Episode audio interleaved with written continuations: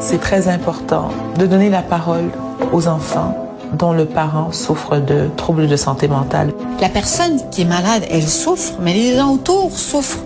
Tout le monde souffre. Il faut aussi penser aux enfants parce que ce sont eux les premières victimes collatérales de la maladie de leurs parents. J'ai eu des moments où j'avais besoin de ma mère et elle n'était pas là. Même en allant à l'école, c'est un peu dur de se concentrer quand tu sais que ta mère est en crise le matin puis tu sais que elle allait vraiment pas bien, toi tu quittes à l'école. On te demande à 8 ans de t'assurer que ta mère prenne ses médicaments. Je sais, ça n'a pas de sens. Des dépressions, qui aime ça? Qui veut que ça arrive? Vous aurez reconnu la voix de Varda Étienne qui anime et qui a conçu cette série documentaire qui s'appelle Les enfants invisibles. Varda est avec nous. Salut Varda. Salut Jen. Écoute, j'ai écouté les deux premiers épisodes hier de ta série, sachant que tu allais venir à l'émission aujourd'hui. Écoute, je vais te le dire d'emblée, là, j'ai braillé ma vie.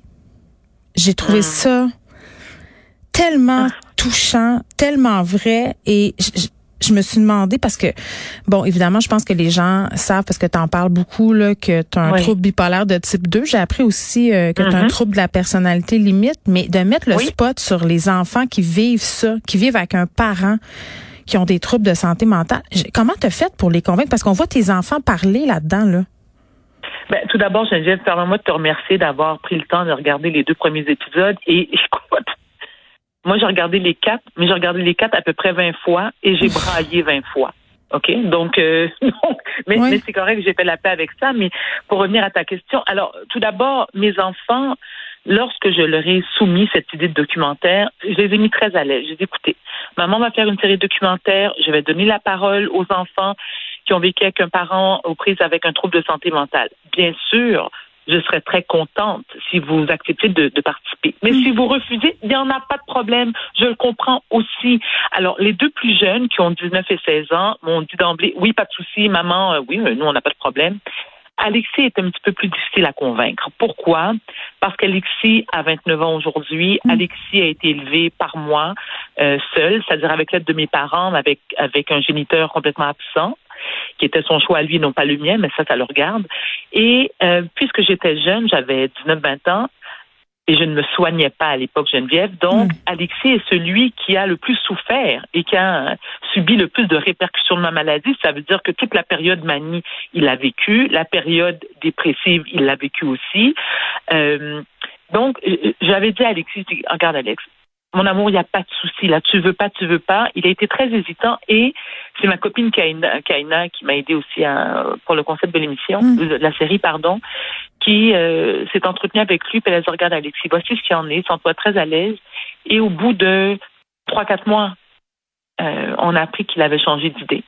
Et je me souviens, Geneviève, t'avouer que Oui. j'étais pas contente parce que j'avais l'impression qu'on forçait mon enfant. Mais mon enfant Ah. qui a 29 ans, qui vit seul dans son condo, à un moment donné, il est adulte. Oui. Et, je, et il m'a dit non, maman, ça me fait plaisir parce que moi aussi, j'ai quelque chose à dire. Ben, tant mieux. Mm. Donc, je, je suis très fière de mes enfants. Mais- Très, très fière. je te trouvais tellement courageuse parce que moi j'aurais eu peur de ce que mes enfants diraient de moi. Mais j'ai eu peur. Geneviève, Ouais. attends. Mais j'ai eu peur, puis je vais te dire mieux que ça. C'est que moi, hein, alors c'est KO TV qui produit. KO a attendu que la série soit complètement montée avant de me la montrer. Puis je disais, mais ça n'a aucun sens. C'est mon idée, c'est moi qui anime. Il y a mes enfants. Tu sais, c'est pas une question de contrôler l'information, c'est il y a mes enfants.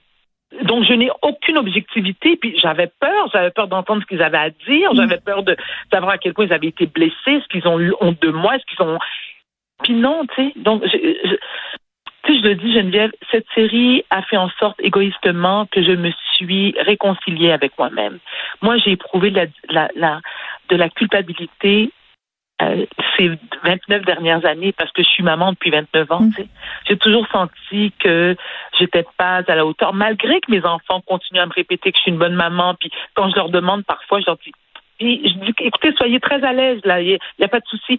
Est-ce que si vous aviez eu le choix d'avoir une autre maman que moi, il me rebat, écoute, j'ai même pas le temps de finir ma phrase. Les trois me regardent comme un extraterrestre. Ils me disent, mais de quoi tu parles? Ben non, nous, on, on est très contents de t'avoir. Donc, tu sais, je me dis, je suis peut-être pas si pire que ça, finalement. Puis ce qui m'a frappé, bon, on entend tes trois enfants, on voit aussi les deux fils de Mara Tremblay. Mhm. Euh, puis dans l'extrait qu'on a entendu, on, on a pu euh, entendre la voix d'un jeune homme dont la mère était schizophrène, puis on l'entend dire qu'à l'hôpital, euh, on lui disait, ben il faut que tu t'assures que ta maman prenne ses médicaments. Il avait huit ans à l'époque. Non, Geneviève, non, écoute. ça c'est, ça, je, je- je vais te dire honnêtement, c'est le témoignage. Bon, tout, le monde, tous les témoignages m'ont m'ont ébranlé, puis je sortais de là en pleurs, euh, effondrée dans ma voiture. Mais Mathieu Caron, et tu viens de le dire, sa mère s'est suicidée, elle avait 32 ans, il avait 9 ans. Ouais. Déjà, lors, suite à un, un- un séjour en psychiatrie, bon, il a été élevé seul, euh, sans, sans papa, et euh, le personnel hospitalier, dont le psychiatre, lui dit, écoute, faut que tu t'assures que ta mère prenne ses médicaments. Je répète pour la énième fois, Geneviève, il a 8 ans. Un an après, la mère se suicide.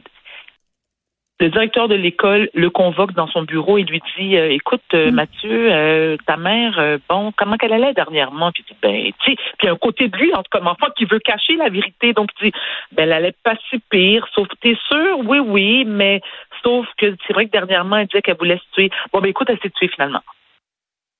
Neuf ans, dans un bureau. puis ce qu'il dit, ce qu'il dit après, la. Ce qu'il dit après, c'est tellement lourd de sens quand il dit Ah. Je m'en suis voulu longtemps de pas avoir plus manifesté ma détresse parce qu'il se disait Mm. si j'avais parlé à quel point ça allait mal chez nous, peut-être que les gens auraient fait de quoi, puis peut-être que ma mère serait pas morte. La culpabilité de cet enfant-là. 31 ans, puis il vient de s'en remettre à peine, puis quand on y en parle, on voit qu'il est encore très, très chamboulé par tout ça.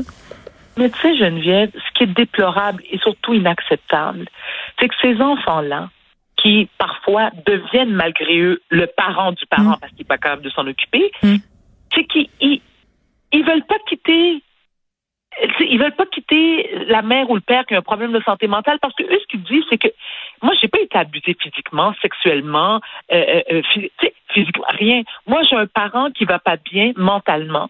Je veux pas nécessairement quitter la maison familiale. Je veux que pendant que mon père ou ma mère se fait soigner, que quelqu'un m'explique comment ça se passe, Ouais. euh, m'écoute, me donne du réconfort, me, me, me soulage. Euh, je me dis, comment ça qu'au Québec, au Canada, parce que j'ai quand même fait des recherches, puis l'équipe de recherche aussi, ça n'existe pas des maisons de répit pour les enfants? Comment ça? Mais pour les proches de personnes aux prises avec des troubles de santé mentale en général, j'ai envie de dire parce qu'on on, on- c'est sûr qu'on dans le discours populaire, on, on parle beaucoup des gens qui sont aux prises avec ces troubles-là, puis c'est c'est vraiment correct parce qu'il faut détabouiser, puis on le voit, le Oui. système ça marche pas. J'écrivais là-dessus vendredi dans le journal des parents qui cherchent des pédopsychiatres pendant une fille qui m'écrit, elle me dit Oui, ça a pris six ans, oui. tu sais. Oui. Euh, mais les proches des personnes qui souffrent souffrent aussi. C'est tout. C'est Dominique Anglade qui disait ça, je pense, qui disait que c'est toute la famille qui est malade. Oui. Exactement. C'est tout, ben, c'est toute la famille qui écope. Parce que, Oui. tu sais, je me suis en exemple, j'aime bien, quand moi je vais pas bien, là, puis que je suis Mm. comme déconnectée de la réalité, puis que ça fait une semaine que je suis dans mon lit, puis que je me berce, puis que je suis pas capable d'aller à la salle de bain, puis que je parle pas, puis que je mange pas.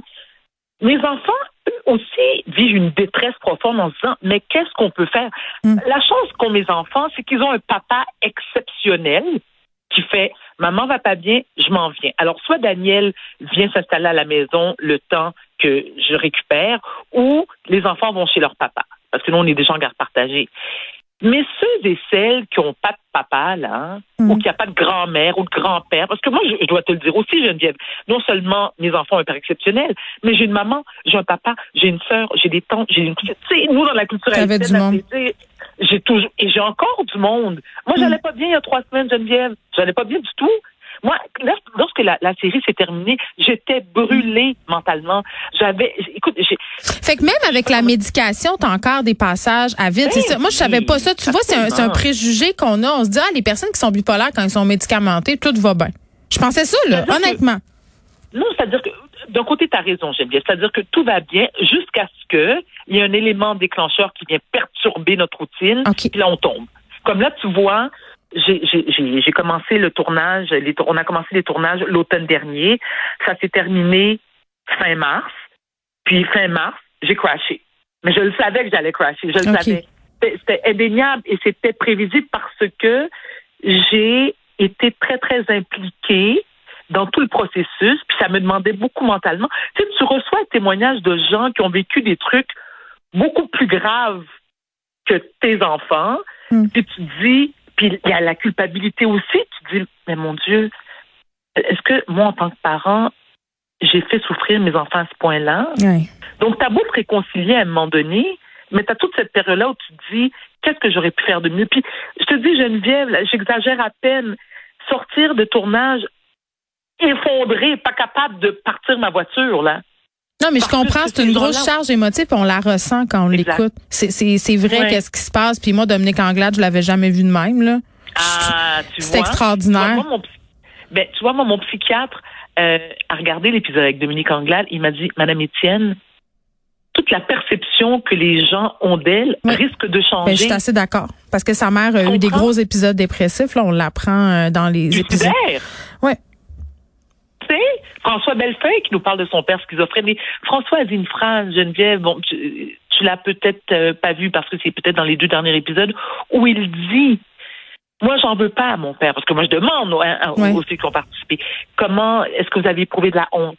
Il me dit Ben non, moi, j'en veux pas du tout à mon père parce que c'est pas mon père le coupable, c'est sa maladie. Hmm. Donc, pour lui, c'est deux entités distinctes. Il y a son père et la maladie. Mm. Donc, la maladie a fait en sorte qu'elle lui a volé son papa. Je trouve ça Mais beau. oui, c'est beau. Puis en même temps, il dit que quand il a su, parce que ça lui a été caché très longtemps, puis je pense que c'est le Mhm. cas de bien des enfants, on veut les épargner là-dedans. Fait que pendant que tu te demandes qu'est-ce que ton parent a, parce que tu vois bien que c'est pas normal, tu t'éloignes de lui. Puis c'est ce qu'il dit, François Bellefeuille, quand il a su que son père était schizophrène, c'est venu comme réparer de quoi? Alors voilà, il y a la docteure Céline Lamy, pédopsychiatre, qui en parle dans le documentaire et qui dit, et elle le dit haut et fort, je suis contente qu'elle le mentionne, il faut absolument que les enfants soient au courant de la condition. Mais on est parent. comme pas bien de le dire, on dirait. Pourquoi? Ben, oui. Mais attends une minute. Alors pourquoi? Ben tu vas pas me ré- tu vas, tu vas pas me répondre parce que ben, parce que je sais que tu, tu, tu partages mon opinion. Pourquoi on dit aux enfants dont le parent a une maladie physique, maman a le diabète, papa a le cancer, euh, ben parce que euh, c'est visible. La maladie mentale, elle est invisible. Donc, parce qu'elle est invisible, les gens pensent que la souffrance est moindre ou elle n'existe pas.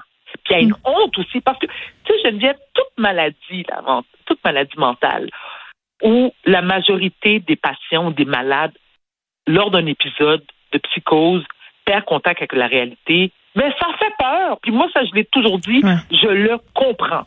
Mais il faut déstigmatiser, il faut expliquer. Puis un enfant, c'est loin d'être con. Hein? Je veux dire, faut, à un moment donné, il faut arrêter de faire, oh, faut pas y dire, faut les, non. Mais t'as raison, c'est pire. Ils se font des scénarios dans leur pire. tête. Mais Ben voilà. Euh, oui, vas-y, vas-y, Jen. Non, mais c'est parce que je regarde le temps. euh, je je Oui, gardé trois heures et demie pour en, en parler, mais la question que j'avais tout le long que j'écoutais les épisodes, puis ils m'ont dit que j'ai hâte d'écouter les deux autres.